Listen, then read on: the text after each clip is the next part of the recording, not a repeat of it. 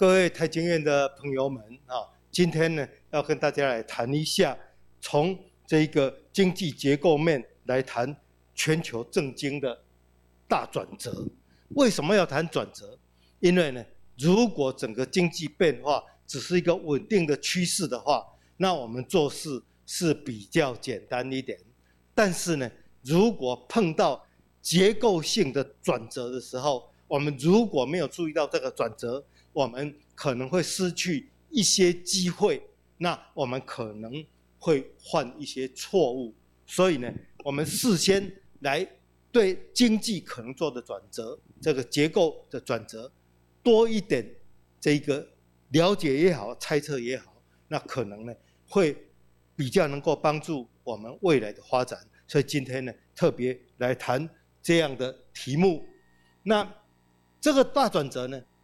大家可以看到的一个很重要的因素，当然就是二零一九年从武汉爆发的这一个肺炎，对整个世界造成了非常重大的损失。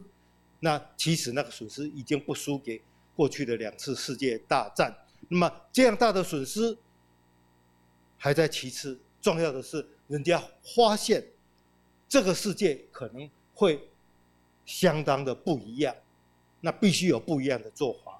那当然，除了慧眼之外，我们知道过去这一些年，社会已经有相当多的，比如说技术的改变、观念的改变。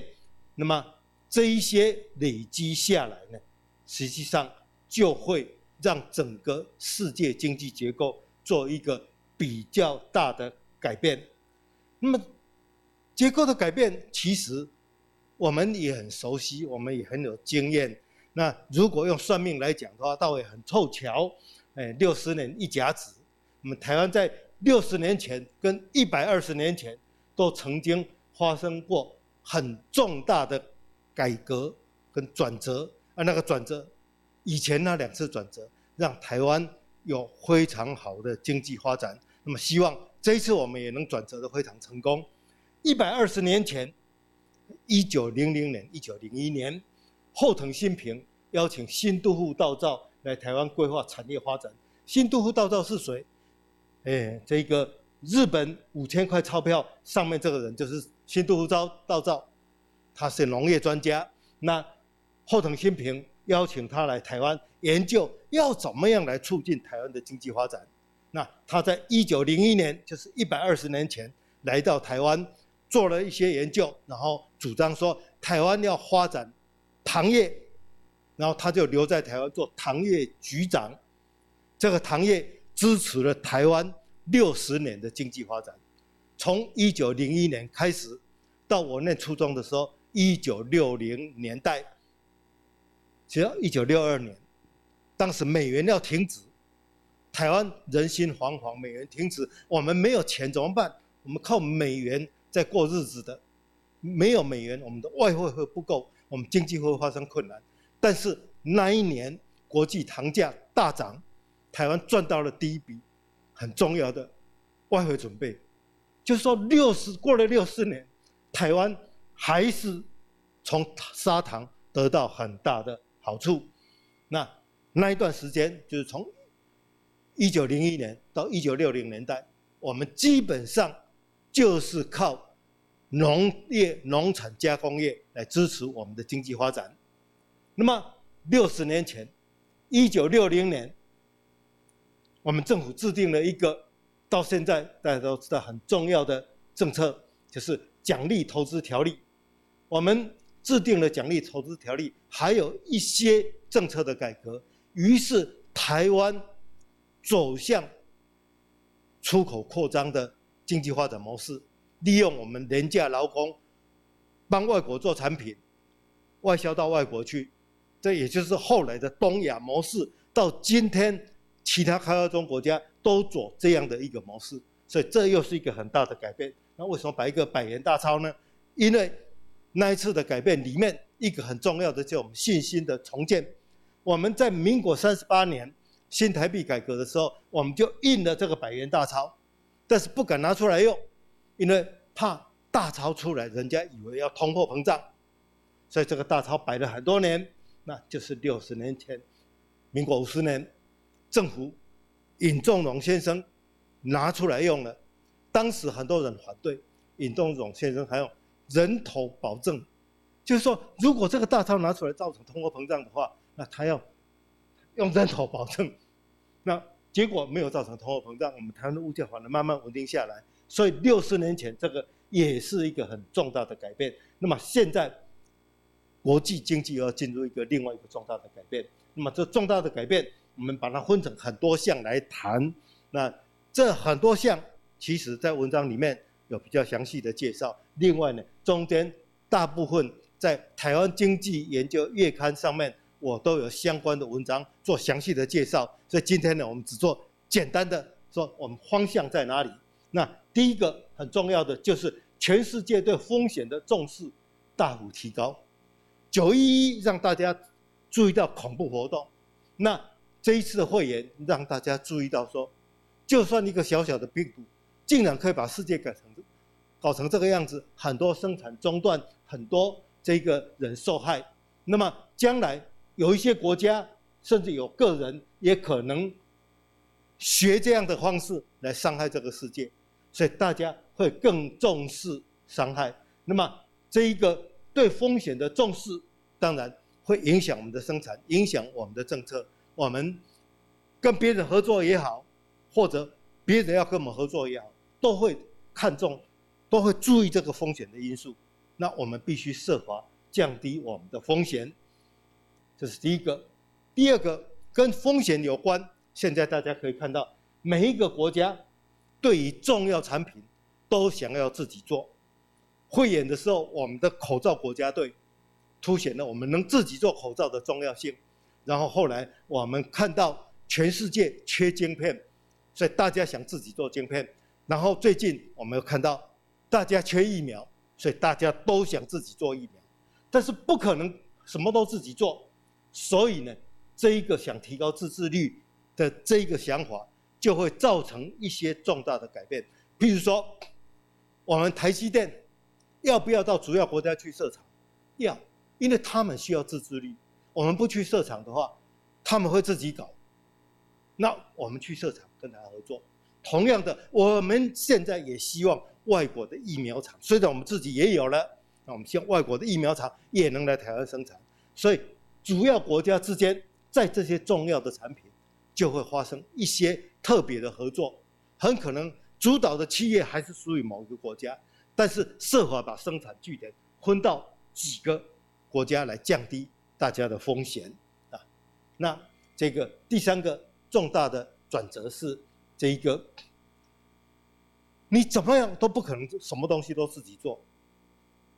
这个世界经济能够发展到现在，就是靠分工合作。所以不可能都自己做，但是不可能都自己做，要跟别人合作的时候怎么办呢？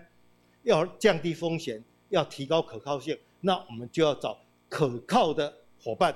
所以可靠性成为得到合作机会的重要条件。这个可靠性包括供货的可靠，我们不能动不动缺水缺电，我们不能动不动就拿着产品要威胁别人说你不给我怎么样的话，我产品就不卖你。我们不能在产品里面。加上木马，加上奇奇怪怪的后门，然后危害到别人的国家安全。我们也不能在合作的过程中间，然后把人家的技术偷来或威胁拿过来，然后把人家整碗端走。所以，可靠的合作伙伴非常重要。很多国家现在已经在追求这种可靠的合作伙伴。那我们台湾，说真的哈，我们算是相当可靠的合作伙伴啊。明白讲，跟中国比，跟韩国比，我们不会把人家整碗端走。那我们虽然我们的厂商当然也会有心机啦，但是真的没有像他们用国家力量来抢别人的东西那么严重。那我们要让自己更可靠，很多资讯我们要更透明，我们很多企业要从这方面去努力，得到别人跟我们合作的机会。那这个。第四个，这个大家比较清楚，生产跟生活会加速数位化的连接，啊，我们都已经看到了，啊，这个还会继续，所以呢，我们的厂商、我们的个人在数位化连接这边，我们必须去接受它。那当然，甚至进一步可能要去利用它，我们的上班的方式、生活的方式、我们产品行销的方式，如果整个产品生产跟行销变得更数位化的话，那其实对我们小国有一个好处，因为我们行销外国会变得比以前更方便，外国人更容易看到我们的产品。那第五个，全球价值链结束的减少跟多元化。什么叫做结束的减少？以前这个世界在全球化的时候，主要推动的力量就是要降低成本。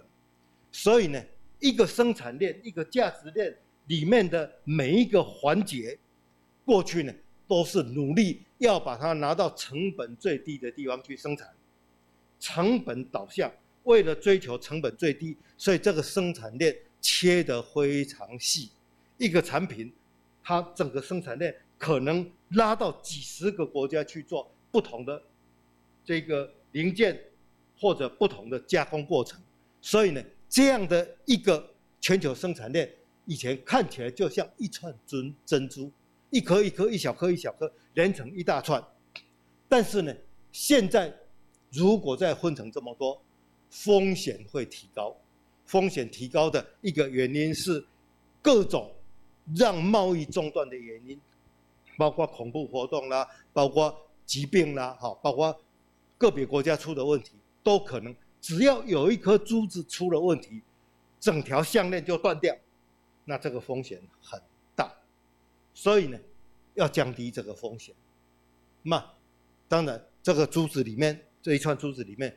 个别哪一个地方要找麻烦，那都会影响到这一个生产链。那同时呢，过去降低成本的这一个方向，其实为了降低成本，所以呢，很多厂商只要哪里便宜，就把东西搬去那里做，而原来做的地方的这些劳工或者配合的厂商就会受到很大的伤害。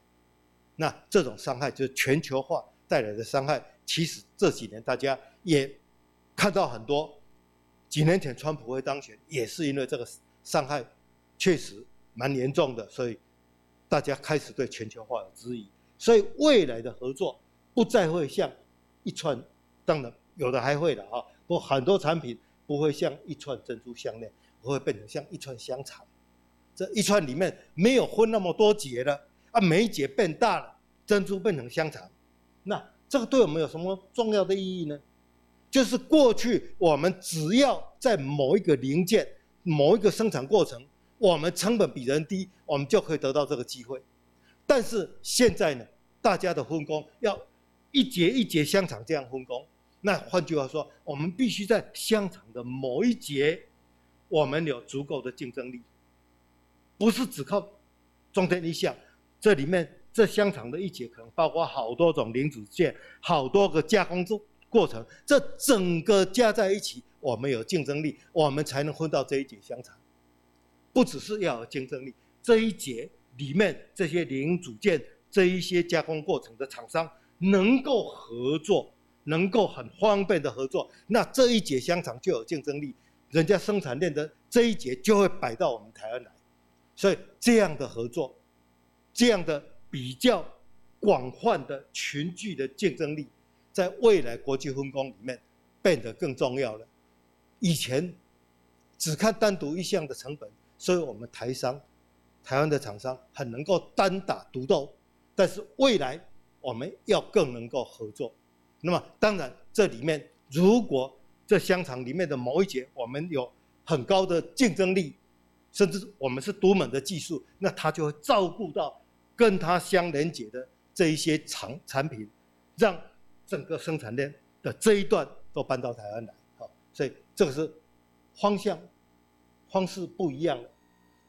那这个可是为了为了降低风险，大家很可能在香肠的某几节里面呢，它不是只有一节香肠，而是有两节或三节香肠并联在一起。就是说，这一段也许有两三个国家一起在做，所以换句话说，对我们来讲，我们也不一定要老大当老大哈。如果这一段大家觉得风险很大，那要多几个国家分开来做，有三节香肠，连病人在一起当做一节，有时候用这一国，有时候用那一国，同时三国都来用，那我们能够加入这个也很好啊，不一定要抢做独门的生意。那生活方式跟都市建设会改变，因为传染病在大都市更容易传染。这个我想大家可以理解，啊，那在大都市要来改变，全部变成小城市是困难的。但是未来新的发展，小城市可能不管在防疫，不管在反恐，不管在其他数位连接上面，可能。小城市相对的竞争力会提高，所以我们在发展策略上面应该要多去利用小城镇的发展，不要一直只注重这些注重这些大都市。行动支付跟数位货币的发展，行动支付大家都很熟悉了，才会继续发展。那数位货币很多人对它有很多的期待跟幻想，但是实际上这个整个发展，整个。货币的重要性，货币政策都会改变啊。那这个很复杂哈，所以不多谈。下个月的台经月刊有一篇文章就谈这个问题。那这个分配正义更受重视，这一个其实 政府就会更积极介入市场，安全、卫生、环保这一些呢也更受重视，需要国际合作。所以现在一方面政府很多国家政府会更积极介入市场。那怎么介入？不是随便乱介入，有很多东西要考虑。分配正义跟卫生环保，这个也要政府介入。这一个介入的方式跟国际合作，都会影响到我们未来的产业发展，我们必须去注意。那这里面啊，刚才这个数字货币那边我们提到一点点，但将来的货币金融汇率政策会跟现在。也不一样，因为货币变不一样。我们过去为了买东西，为了交易，我们准备很多货币、很多钞票。但是在数位时代，我们几乎不用准备，那货币供应量就会变得很小，需要的货币供应量变得很小，变得很不稳定。那我们整个政策都要改变。那这里面特别要指出的是，将来最主要的货币金融政策可能是在。这一个信用创造，怎么样控制新的信用，而不是过去的货币数量？那财政赤字跟政府负债的限制可能松绑，这个大家现在也看到了。为了防疫，大家一直印钱出来，一直花钞票，但是好像问题也不严重。这个世界变得跟以前不一样。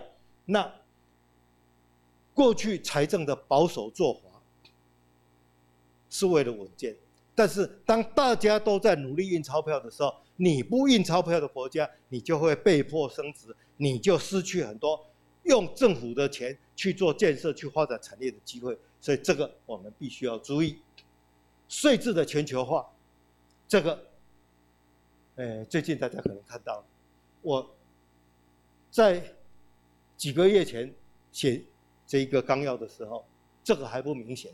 但是现在大家可以看到，G7 已经说，大家要来约束企业的税，不能企业一直用降税来竞争，会有一个最低的税的要求。